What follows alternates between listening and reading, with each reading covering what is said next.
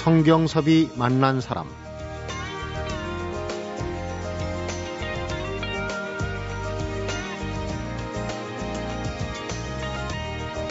김장은 하셨나요? 아마 이 말이 요즘 주부들 사이에서 많이 오가는 인사말이 아닐까 싶습니다. 기상청 발표를 보면 지역별로 김장 적기가 서울이 오늘이고요. 대전이 30일, 또 대구는 다음 달 6일. 남쪽으로 갈수록 좀 늦어지네요. 광주광역시, 강원도, 강릉시 각각 12월 7일이고요. 그래서 이제 오늘은 지역별 김치를 비롯해서 김치에 관한 이런저런 얘기를 좀 나눠볼까 합니다. 이야기해 주실 분은 지난 2일부터 6일까지 우즈베키스탄에서 한국 김치 페스티벌을 주관하고 돌아오신 전남과학대학교의 호텔 조리 김치 발효과의 김정숙 교수님입니다.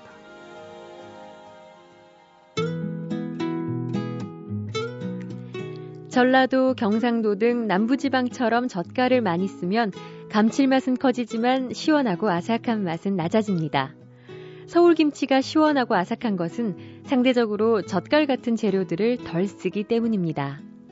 제자들과 함께 보다 다양한 김치를 개발하고 김치 엑스포 자문위원, 또 터키의 김치 기술 전수와 교육 등 다양한 활동으로 김치의 우수성을 알리는 전도사, 전남과학대학 김정숙 교수를 오늘 성경섭이 만난 사람에서 만나봅니다.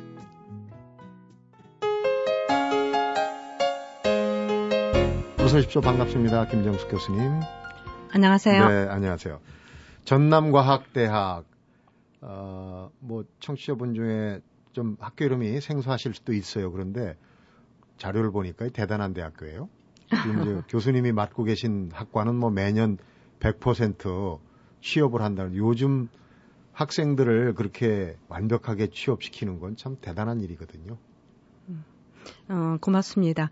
저희 전남과학대학은 행정구역으로는 전남 곡성군 옥과면 옥과리입니다. 그런데 옥과리. 옥과는 어, 구슬옥자에 과일괄자 쓰는데 그게 바로 인재를 뜻하는 거라고 저는 생각합니다. 네. 그러니까 인재를 키우기에 아주 적합한 적합한 장소. 예, 예. 그냥 우리 발음으로만 보면은 옥과리 하면 구슬과리 생각이 나요. 참 예쁜 동네 이름인데. 네. 어, 우선 이제 그 학생들이 저 취업을 많이 하는 거, 제대로 하는 것도 중요하지만 예전에 보면 이제 대학의 큰 그 기능 중에 하나가 이제 특성화해서 다른 대학하고 뭔가 다른 걸 해볼 수 있는 게 이게 이제 상당히 중요하지 않은가 싶어요. 네. 그런 의미에서 호텔 조리 김치 발효학과 또 어, 학과의 이름만 보면은 짐작이 가는 부분이 상당히 실용적이다 하는 생각이 들거든요. 네, 그렇습니다. 어, 사실 우리 김치 종주국이라고 얘기하면서 김치를 가르치는 학교가 학과가 없었거든요. 네. 어, 물론 그 학문적으로 연구하는 김치 논문도 굉장히 많고요. 학자는 굉장히 많으신데 김치를 어떻게 만나게 담고 그다음에 예전에 우리 김치를 어떻게 하면 그것을 보존하고 복원하고 또 세계로 나가는 세계인들의 입맛에 맞는 네. 그리고 우리다운 가장 한국인이 예, 먹을 수 있는 그런 김치를 맛있게 담는 법을 가르치는 학과는 없더라고요. 네.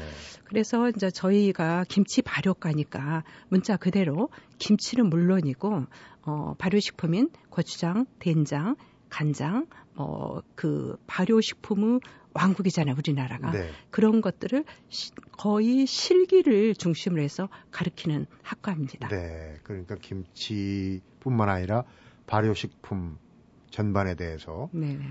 그 교수님이 그런 전반에 대해서 그동안 이제 해오신 부분이 꽤 있으시다는 얘기예요. 앞에서 우즈베키스탄 그 한국 김치 페스티벌 얘기를 했는데 어, 그 다녀오신 게 이제 얼마나? 어, 11월 네. 2일부터 어, 6일까지였거든요. 네.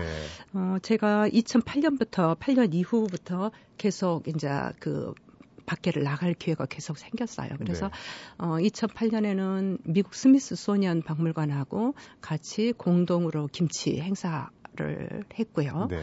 그다음에 이제 그 2009년에는 러시아 벌고그라드에서 네. 고려인 김치 축제가 있었어요. 음. 어 거기에서 김치 행사를 하면서 어, 고려인들 김치가 아직도 어, 건재하다는 거, 어허. 그리고 우리하고 굉장히 많이 다르다는 김치를 보고 어, 정말 그 우리 전통 제대로 된 김치를 보여드리고 싶다는 생각으로 굉장히 간절히 했었습니다. 김치를 만들어 드시긴 하는데 원형에서 좀 벗어 전혀 어, 많이 벗어난 것이었거든요. 네. 그리고 이제 또 어, 운이 좋게도 그 2010년 그때는 터키에서 어, 그 터키 국영 그 연구소에서 우리 한국하고 어, 서로 전통 발효식품을 전수하는 프로그램이 음. 있었는데 거기에서 어, 우리가 터키 음식은 발효식품인 보자라는 음료를 우리한테 전수해 줬고 우리는 음. 김치를 에, 거기에 이제 전수하러 갔죠. 그래서 네.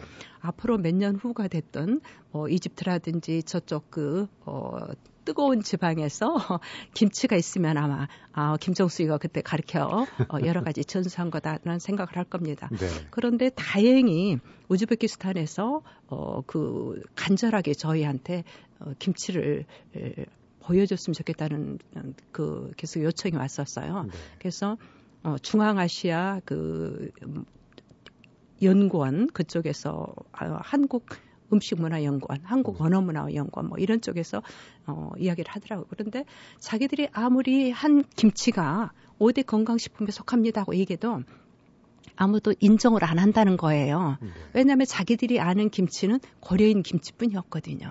그래서 고려인 김치가 어떻게 생긴 김치인가 하고 뭐 보면 가만히 상상해 보세요. 어, 배추를 거기는 어, 농산물이 굉장히 많으니까 배추는 굉장히 많아요. 배추는 흔하고. 어, 예. 배추를 작게 잘라서 소금에 절였어요. 네. 절여서 그 소금에 있는 것들을 그냥 국물이 있는 채까지 이렇게 대강 건져서 고추하고 거기도 고추는 굉장히 많으니까요. 네. 고추하고 소금, 마늘을 물하고 넣어서 그냥 어, 우리 믹서에 갈듯이 갈았어요. 음. 어, 고추 어, 덩어리가 이렇게 어, 멍울멍울 있게. 건 고추가 그, 아니네요, 그러니까. 예, 건 고추를 이제 갈은 간 거죠, 우리. 아, 고추는 예. 말린 건 맞고. 예, 예, 예. 그래서 어, 그걸 갈아가지고 그 물하고 그냥 배추에다가 담가 놓은 거예요. 그게 고래인 김치였거든요. 네. 그래서 이제 숙성된 맛을 보니까요. 어, 우리 그 물김치 있죠. 네. 물김치하고 거의 어, 개운하고 상큼하고 그런데 깊은 뭐 우리가 감칠맛 그런 것은 아닌 네. 물김치 형태의 김치였습니다. 그러니까 우리 이제 나박김치 같은 음, 그런 형태. 나박김치가 아니고 그냥 백김치에 네. 약간 조금 매운 물기가 정도 있는. 네. 물기가 네. 물이 굉장히 많은. 네. 그래서 처음에는 어그 우즈베키스탄 사람이나 아니면 러시아 사람들이 어이 김치가 왜 어떻게 5대 건강식품에 속하냐. 그런 거예요. 그래서 이제 이번에는 저희가 어뭐 고춧가루부터 시작해서 젓갈까지 다 들고 갔죠. 네. 그래서 어그 사람들 앞에서 이제 김치 이런 설명하고 그다음에 시험 보여주고 맛을 보여준 거예요. 네. 그런데 우즈벡은 내륙 지방이라서 젓갈이 없어요. 젓갈이 전혀 없더라고요. 네. 그래서는 처음에 고민했어요. 저 사람들이 비린내 난다고 하면 어떡하지? 그런데 우리가 어, 초두 효과 있잖아요. 처음 맛본 것이 가장 기억에 남는. 그래서 네. 아 우리 전라도식으로 그냥 젓갈 세 가지 넣어서 그대로 맛보여 주자 해가지고 음. 맛을 보여줬는데 너무 좋아했어요. 어. 어. 그래서 그 김치를 우리 원형 그대로 전수했다는 것도 의미가 있고요. 그다음에 거기에 이제 고려인들 그 어르신들도 계셨어요. 그런데 그분들이 정말 아, 이게 김치야. 어? 어 그렇게 말씀하시면서 뭐라고 그래야 되나?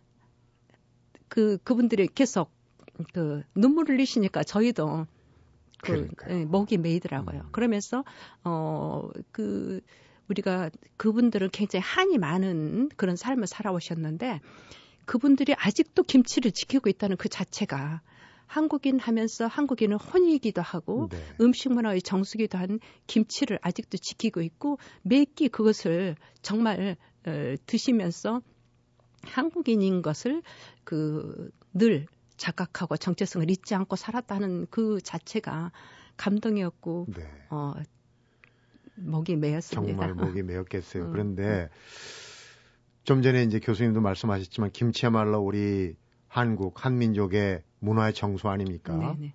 우리 땅에서 난 그 배추며 무며 또 양념류들을 가지고 그 우즈베키스탄 같은 현지에서 낼 수 없는 그런 맛이잖아요. 근데 나이 드신 분들이 우리가 그러잖아요. 어머니가 해주신 맛, 할머니가 해주시던 맛 음. 하면 옛날 생각이 다 납니다. 네, 음식을 네. 통해서 예, 예.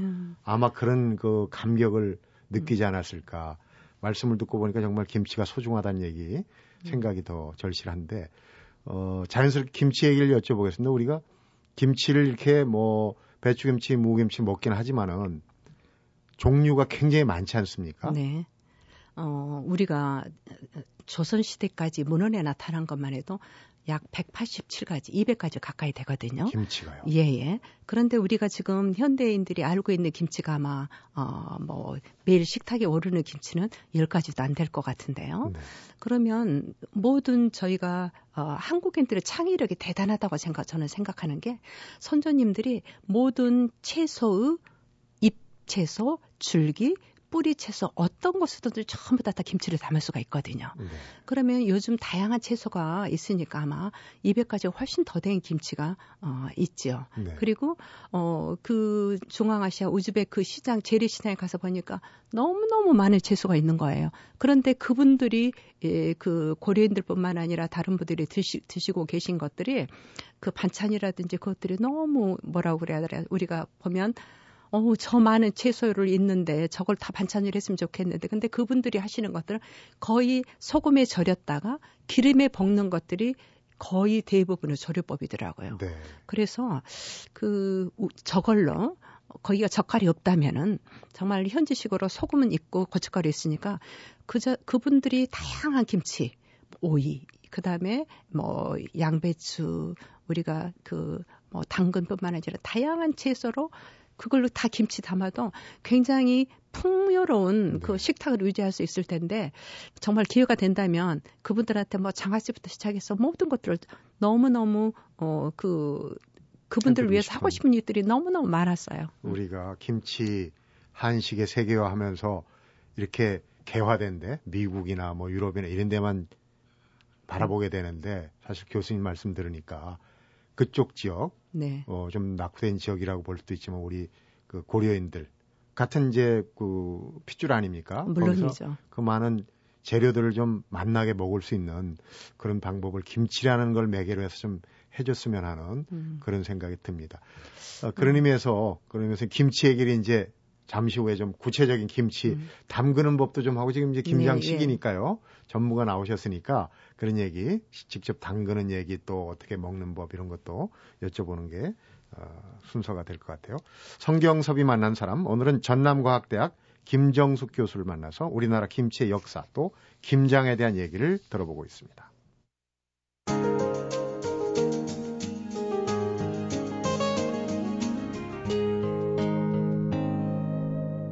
성경섭이 만난 사람. 지금 이제 김장철이 시작이 되는데요. 아까 우즈벡 가서도 어, 좀 고민을 하시다가 전라도 원형에 젓갈을 네, 넣은 네. 김치를 바로 선살했는데 너무 좋아하셨다고 그랬지 예, 않습니까? 예, 예. 근데 국내에서도 사실 지역에 따라 조금씩 달라요. 젓갈 넣은 김치를 못 먹어본 사람도 있고 네. 또 젓갈을 안 넣은 김치라고 생각하지 않는 분도 있고 그렇지 않습니까? 지역별로. 네. 어, 김치 맛을 가장 변화시키는 김치 맛의 비결, 비밀은 네. 젓갈입니다. 똑같은 식재료를 가지고 어, 예를 들면 뭐 서울이나 경기도 김치, 그다음에 전라도 김치, 제주도 김치, 강원도 김치하고 나눌 수 있는 거 그 차이점은 맛의 비밀은 젓갈이거든요. 네. 그래서 어떤 젓갈을 썼냐에 따라서 어, 음식 맛이 다르고 김치 맛도 달라요.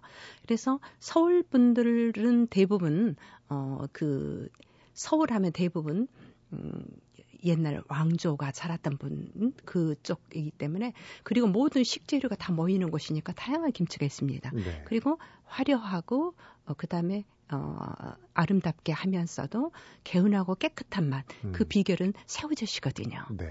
그런데 이제 어, 강원도를 얘기를 한다면 강원도도 내륙 그 내륙 지방에 있는 분들은 어 그 해 물이 적고요. 네. 그분들은 주로 그 산나물 종류라든지 뭐 채소 종류로 김치를 담는다면 어 그 바닷가에 있는 그분들은 예를 들면 코다리나 동태 같은 것으로 음. 그걸 어, 육수를 끓이고 그걸 큼직큼하게 썰어서 무하고 어 그 북어 말린 거 네. 어, 이게 완전히 말린 게 아니라 꾸덕꾸덕 코다리처럼 음, 말린 음, 그런 거 하고 그래서 김치를 담아서 숙성이 되면 굉장히 예, 개운하고 시원한 맛이 나는 그런 김치가 되거든요. 네. 그러면은 이제 어 전라도 김치 같으면 아무리 어려운 집에서도 최소한 젓갈을 세 가지 이상씩은 담습니다. 음. 그러면 어그 멸치젓, 새우젓, 그다음에 뭐 저희가 보면 뭐 황석어젓 음. 대부분 뭐 이런 식으로 넣거든요. 생각에 따라서는 좀 비리게 느낄 수도 있는 그럼요. 젓갈들. 비리게 느끼죠. 그런데 우리가 그 서울과 경기도 지방 김치는 개운하다고 얘기를 해요. 그리고 익으면 저직감이 살아있는 점을 사각사각 그렇게 느껴지거든요. 아삭아삭하죠. 예, 아삭아삭. 색깔도 굉장히 이쁘고요. 그런데 전라도 김치를 이렇게 딱 보면 색깔은 별로예요. 그런데 오래 먹을수록 이게 감칠맛이 나는 거예요. 음. 그러면 젓갈이 여러 가지 젓갈이 어울러져 가지고 두고두고 먹어도 이렇게 기운 깊게 여운이 남는 음악이나 네. 여운이 길게 남는 어, 어떤 어, 시의 한 구절처럼 네. 이 김치를 먹고 나서 오래오래 기억에 남죠. 그리고 영양으로 봐도 절하대 김치가 가장 영양가는 많습니다. 네. 당연하죠. 젓갈을 다양하게 넣었으니까요. 그리고 이제 저희가 또 특징으로 본다면 음식은 그 문화라고 얘기하잖아요. 그래서 우리가 뭐라고 얘기하냐면 음식 자랑하고 마누라 자랑은 안 한대요. 그래서 사람마다 기호가 각각 다 다르니까요. 네. 그래서 그 지방의 산물이 뭐냐, 그 지방에서 많이 나는 게 뭐, 뭔지, 그래서 어, 골이 다르면 음식이 다르고요. 음. 산과 내가 다르면 음식도 다른데 그 지방에서 많이 나는 산물로 음식을 만들니까 자연이 다를 수밖에 없겠죠. 네. 저 같은 경우는 어, 경상도 음. 쪽으로 장가를 들었어요. 예, 예. 그 처가 쪽이 이제 경상도풍. 김치가 그런데 어, 신혼초에는 좀 입에 안 맞더라고요. 좀 매웁고 예, 짜고. 짜고. 어, 그러니까 이제 아까 어, 이 서울 경, 경기도 지방은 좀 뭔가 모양새 위주로 아삭아삭하고 예, 예, 예, 약간 간도 들대고 그런데 경상도 쪽은 좀 그런 특징이 있는 것 같아요. 그쪽 특징은 어, 어떻습니까? 경상도나 전라도는 지역이 굉장히 따뜻한 지역입니다. 사실 네. 우리 쪽보다는. 그러니까 그리고 또 경상도 쪽에 그 어, 해변 가까운 데 쪽에는 날씨는 따뜻하고 해산물은 굉장히 풍부하거든요. 네. 그래서 그쪽은 어, 젓갈도 많이 넣고요. 조금 더 짜게 담습니다. 네. 그러면 왜 짜게 담고 양념을 많이 넣냐 이런 건 사실 그 지역에 따라서 기후에 따라서 이게 다른데 예전에 이 김치 냉장고가 없었을 때는 유일하게 저장하는 방법이 땅에 묻는 방법이었죠. 독을 묻는 예, 땅 파고. 묻는 거. 그러면 어, 오랫동안 보관할 수 있는 방법이란 것이 날씨가 너무 따뜻하니까요. 소금을 많이 넣고 그렇다 보면 짜요. 짜니까 어, 맛이 없잖아요. 그러면 특히 전라도나 또는 해변 가까운 데는 젓갈이 굉장히 많거든요. 네. 젓갈을 많이 넣었어요. 그렇다 보니까 비린내가 난 거예요. 그래서 비린내가 나니까 거기에다 전라도 같으면 마늘, 생강 뭐 이런 것들을 굉장히 많이 넣는 거죠. 그래서 전라도 그 사람들은 우리 다른 분들이 뭐라고 말하냐면 어유 전라도 그것들 징한 것들 왜냐면 갓을 넣어도 붉은 갓을 넣어요. 갓도 톡 쏘는 붉은 갓에다가 파를 굉장히 많이 넣거든요. 그러면 다른 지방 같으면 어, 김치를 담을 때 무채를 많이 넣는다면은 전라도는 무채를 10%도 안 나요. 무채가 별로 없더라고요. 무채가 없어요. 그럼 무채를 넣으면 물이 많이 나오고 음. 빨리 쉬어지거든요. 그 대신 뭘 넣냐면 붉은 갓하고 파를 많이 넣죠. 그래서 우리끼리도 그렇게 그러면 파하고 갓을 많이 넣는 이유가 그 톡 쏘는 그 성격들이 성질들이 예, 방부작용을 해서 덜 쉬어지고 음. 덜 물러지게 하는 역할을 하죠. 그래서 음식을 한마디로 얘기하기가 어렵고 문화고 향토고 기후고 오래오래 내려온 온 나름대로 음. 이유가 있죠. 네. 충청도는 또 얘기를 안 하고 넘어가면 서운할 것 같아요. 어, 다 모여서 좀 이렇게 중화되지 않았을까 그런 어, 생각을 해보는데. 어, 충청도는 우리가 인성이 좋고 편안한 분 뭐 그렇게 얘기하시죠. 그래서 이 충청도도 내륙 지방에서는 해산물은 굉장히 조금 넣고요. 네. 야채나 또 이것도 젓갈도 조금 넣어요. 그 대신 버섯이나 육수 이런 것들을 넣어서 어, 김치를 담으니까 다른 지역보다 국물이 조금 더 많이 나고 무도 조금 더 넣고 네. 그래서 음, 간도 짜지도 싱겁지도 않은 대부분 중간 정도라고 중간 정도. 아, 보면 얘기할 그렇군요. 수 있겠죠. 우리가 통일이 된다면 또 남북 교류가 더 활발해진다면 이제 북한의 김치도 물론 연구를 하셨겠지만 실질적으로는 아직은 좀 장벽이 있지 않습니까? 그런데 경기 북부 지역 같은 데 어떻게 출장이나 뭐 취재 가서 보면은 개성식 김치가 오는데 거긴 이렇게 보쌈 김치가 있더라고요. 네네. 어, 개성은 고려 시대에 500년, 5, 600년 그동안 대부분 수도였잖아요. 네. 그래서 음식을 어, 우리가 대표적으로 말한다면 뭐 우리 한국 같으면 남한 같으면 궁중 음식, 네. 서울의 음식이라고 안 하고 궁중 음식이고 저기는 개성 음식이죠. 그래서 개성 우리가 김치가 굉장히 많이 예, 그 상고 시대부터 쭉 내려와서 고려 시대 때면 굉장히 다양한 종류 지금 우리가 알고 있는 대부분의 김치들이 있었어요. 네. 어 그리고 어 개성은 그야말로 수도였기 때문에 그 보쌈 김치는 그 보자기 속에 우리가 보라고 하는 음. 보자기를 뜻하는데 그 보 속에 어, 그야말로 해물부터 시작해서 밤, 네, 대추, 네, 서기, 잣 이런 것들이 다 들어가서 어, 굉장히 공을 굉장히 많이 들이고 정성을 많이 들이고 그리고 굉장히 아름답고 담백하고 깨끗한 어, 그런 음식이 되겠죠. 네. 지역별로 이제 그 기후 조건, 특히 이제 기온의 차이 이런 게 음, 네. 양념의 변화를 갖고 오게 되고 그다음에 김장하는 시기도 시기도 그러니까 남쪽으로 갈수록 늦어지는 게 빨리 담으면 이제 그만큼 빨리 쉬기 때문에 그런 게 되겠죠? 어, 네. 저희는 어, 김치를 여기 12월 초순이라고 하는데 대부분 어, 크리스마스 무렵에 경험 그때 담아요. 그것도 어, 그 김치를 이제 지역마다 다 다르게 담잖아요. 그러니까 위쪽에서는 이미 김치, 김장이 끝났을 때 우리가 아래쪽 오는데 그것도 어떤 집에서는 그때는 조금만 담고 예전에 보면 저희 어렸을 때 보면 어뭐 1월 달 음. 어, 12월 그 그때는 조금만 담아요. 네. 그리고 더 늦게 담는 거죠. 왜냐하면 날씨가 어 1월, 12월 그때 돼도 얼지 않는 배추가 굉장히 많이 있거든요. 아래쪽에서는. 네. 갈무리가 그래서 되니까. 갈무리가 잘 되고 그다음에 배추 위에다가 대부분 집을 딱 이불처럼 덮어놓으면 네. 나중에 농 자기들이 그 텃밭에서 농사진 거나 그런 것들을 충분히 1월에 담으면 음. 더 늦게까지 신선한 김치를 먹을 수 있다는 얘기가 됐었죠. 늦을수록 가능하면 그게 좋군. 예전에 무구동이라고 땅 파고 무 넣어놨다가 겨울에도 네, 꺼내서 네, 네, 김치 담아 먹고 하던 생각이 납니다.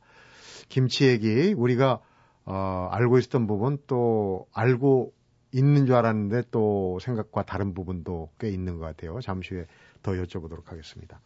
성경섭이 만난 사람 오늘은 김장철을 맞아서 지역별 김치에 대한 여러 가지 얘기, 조언을 듣고 있는데요.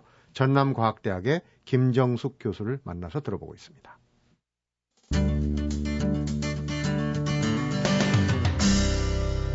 성경섭이 만난 사람. 좀 실질적인 얘기를 여쭤보겠습니다. 요즘 배추값이 비싸다고 그러는 것도 있고 뭐 여러 가지 이유가 있겠지만은 절임 배추 상태로 택배로 받기도 하고 또 마트에서도 다 그런 형태로 팔아요. 그러니까 어 수고를 좀 덜 수도 있긴 하지만 그 절임 배추를 어떻게 만들었는지 이 부분은 조금 걱정이 되는 부분도 있거든요.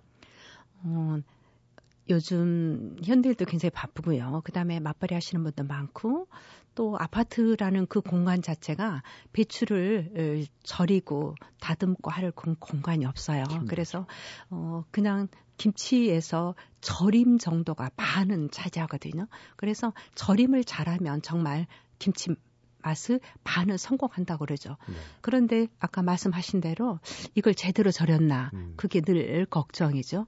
그래서 어, 김치를 만나게 하는 것을 잘 절이려면 소금이 제일 중요해요. 네. 그 중국산 소금을 우리가 좋지 않다고 얘기를 하는데 네. 왜냐하면 염도가 우리하고 달라요. 그래서 훨씬 짜거든요. 네. 그런데 우리 국산 소금은 예, 손으로 집어 보면 이렇게 눈으로 보면 입자가 사각으로 전부 다 다 또렷또렷한 네, 사각이 네, 돼 있어요. 각이 져 있고 손으로 이렇게 부숴보면 부서져요. 네. 그런데 중국산 소금은 입자가 고르지 않고 그 다음에 어떤 것은 아주 어 그 가늘고 어, 입자 고르지 않고 이렇게 손으로 부수면 잘 부서지지 않거든요. 딱딱하고. 요 그래서 좋은 소금으로 절여진 것은 우리가 간수를 3년 정도 빼서 네. 어, 쓰거든요.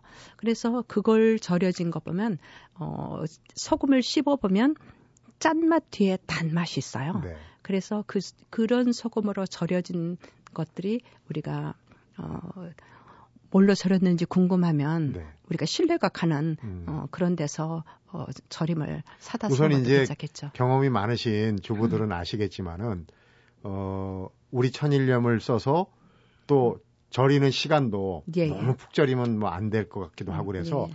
일단 절임 배추를 받았을 때 어, 이렇게 이제 뭐 음. 이파리를 하나 떼서 실험을 해보겠죠.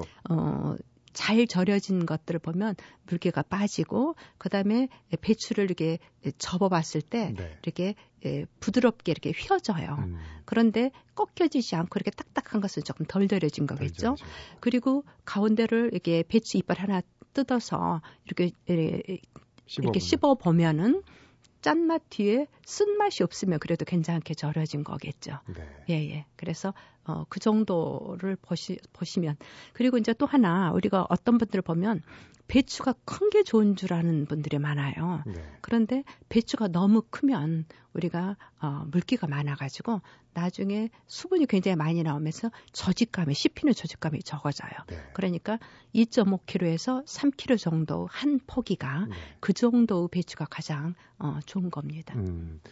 그래서 이제 절임 배추 혹은 집에서 절였다고 잘 절였다고 치고 어, 김치를 맛나게 담는 가장 핵심적인 비결은 뭡니까? 어, 간단하죠?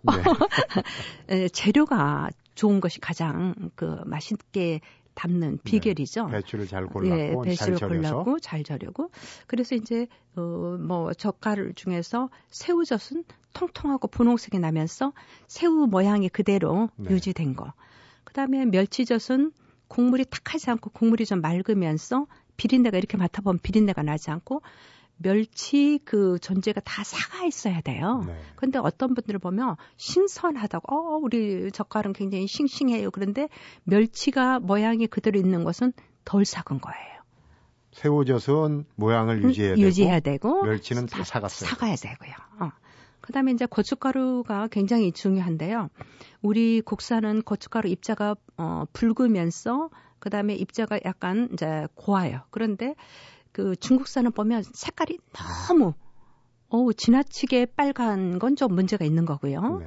그다음에 이제 통고추를 할 때는 씨앗까지도 다 있어야 되겠죠. 음. 그리고 마늘은 중국산 마늘은 너무 어 아리고 매운맛이 강해요. 그래서 네. 그 음, 좋은 재료를 고르는 것이 첫째고요. 그다음에 배합 비율이 잘 맞아서 음. 어그 거기에 뺄 수 없는 게 정성이겠죠. 네, 사랑과 정성. 손맛. 네. 네. 아까 이제 고려인들이 담가 드시는 김치가 제대로 이제 우리의 방식을 잘 모르고 재료도 아마 부족한 게 있을 수도 있어요. 근데 우리가 한식 세계와 김치 세계 하면서 어, 걸림돌 중에 하나로 생각하는 게 뺏길 수도 있다. 일본의 이제 기무치. 음, 근데 네. 전문가로 보시기에는 어떻습니까? 김치하고 기무치하고가 음. 대결이 됩니까? 필적할 수 있습니까? 대결이 안 되죠. 어, 참 아까 이제 그 중앙아시아에 우리 그 어, 고려인들이 30만 이상이 살아요. 네. 그러니까 우리가 미국을 제외하고는 굉장히 많은 어 우리 그 민족 그 어, 후손들이 살고 있으니까 그쪽에 김치 전파가 가장 쉬울 것 같아요. 네. 왜냐하면 김치에 대한 거부감이 없고 다른 많은 분들이 한국에 나면 전부 다 김치 먹는 사람이라고 이렇게 알고 있으니까요. 네. 그런데 이제 문제가 어, 그 기무치하고 김치는 전혀 다르거든요. 왜냐하면 기무치는 발효식품이 아니거든요. 발효식품이 아니라 우리가 말하면 겉절이 생김치 형태입니다. 그분들은 막 담아서 거기다 식초도 넣고 설탕도 넣고 해서 가미를 해서 하는 거고 우리는 우리는 김치를 만든다고 하지 않고 담근다고 하죠. 네. 담그는 건 만들긴 내가 만들지만 그 맛을 숙성시키고 맛을 내는 것은 내가 아니라 온도와 바람과 용기와 그 다음에 그 모든 것들이 어울려져서 뭐 김치 맛을 내요. 그래서 네. 발효식품에는 유산균이 굉장히 들어 있습니다. 그래서 그 김치 맛을 우리가 하면 톡 쏘는 탄산미가 들어있잖아요. 네. 그런데 이 톡 쏘는 탄산미가 그 김치 맛을 어, 맛있게 하는 결정적인 건데 그게 류코노스톡이라는 그 유산균입니다. 네. 그런데 그 기무치에는 그게 아까 겉절이니까 그게 없고요. 음. 그다음에 우리 김치는 자연 발효됐다고 그랬는데 막 담은 김치에는 1g의 유산균이 약 어 뭐 만 마리 정도 있다면 숙성이 되면 6천만 마리부터 시작해서 10억, 8억까지 어, 굉장히 많이 늘어나거든요. 그러니까 영양상이라든지 유산균 발효라든지 이것이 비교할 수가 없죠. 그런데 문제는 한 번도 김치를 먹어보지 않는 외국 다른 나라에서는 김치하고 김치 차이점을 모르잖아요. 네. 모르니까 자기들이 쉽게 접해본 것들이 그게 우리가 초두약과 그 말이 먹어본 것이 아 김치나 김치나 그게 그거라고 생각할까 음. 그게 좀 저하고요. 김치가 굉장히 건강식품으로 어, 인정을 받았으니까 어, 중국에서 김치도 어, 자기네 거라고 지금 억지로 또 쓰기 시작했죠. 네. 네. 한식 세계화를 위해서 김치 하나만 봐도 정말 할 일이 굉장히 많은 것 같아요. 우리 전통 김치는 그대로 보존하고요. 네. 그리고 문헌에 나와 있는 김치도 우리가 잊고 있는 것들 다, 아, 그, 더 많은 연구를 해서 네. 그대로 지금 재현해내는 것들 굉장히 중요하고 네. 그러면서 새로 나온 식재료로 김치도 담아야 되고요. 또 아이들이 먹을 수 있는 다양한 종류 어, 그 김치 응용 요리라든지 또 김치 메뉴도 개발하는 것들도 중요하겠죠. 네. 저런 것들이 김치를 공부하고 연구하는 사람들이 소임이라고 생각합니다. 음. 어쩌면 그렇게 말씀으로도 김치를 잘 담그십니까? 지금 입안에 침이 고여가지고 제가 말하기가 힘들 정도입니다. 어. 예전에 노래도 있었죠. 김치 음. 찬간데 이 세상에 김치가 없다면 무슨 맛으로 음. 밥을 먹을까 뭐 이런 것도 예, 있었는데 예. 오늘 교수님 덕분에 정말 김치에 대해서 새로운 면을 오늘 많이 배워갑니다. 청취자분들도 당장 어, 오늘 점심이나 저녁에 김치찌개 또 어, 방금 담근 김치나 또 곰삭은 김치하고 밥 먹고 싶다는 생각을 하게 될 것 같아요. 오늘 김치 얘기 맛있게 잘 들었습니다. 네, 김치를 사랑하는 여자 김정숙이었습니다. 네, 감사합니다. 네, 성경섭이 만난 사람 오늘은 전남과학대학 김정숙 교수를 만나서 김장 적기와 지역별 김장 이야기를 함께 들어봤습니다. 김치의 맛을 결정짓는 가장 중요한 첨가물이 바로 소금인데요. 소금 중에서도 우리나라 갯벌에서 나온 천일염이 제일 좋다는 건 잘 알려져 있죠. 갯벌 천일염을 3년 넘게 묵혀서 간수가 완전히 빠진 것이 특히 좋다고 그러는데 혹시 사는 게 복잡하고 심란할 때 마음 다스릴 그 무엇 3년 이상 묵힌 천일염 같은 그 무엇이 있다면 얼마나 좋을까 하는 생각을 해보게 됩니다. 성경섭이 만난 사람 오늘은 여기서 인사드리겠습니다.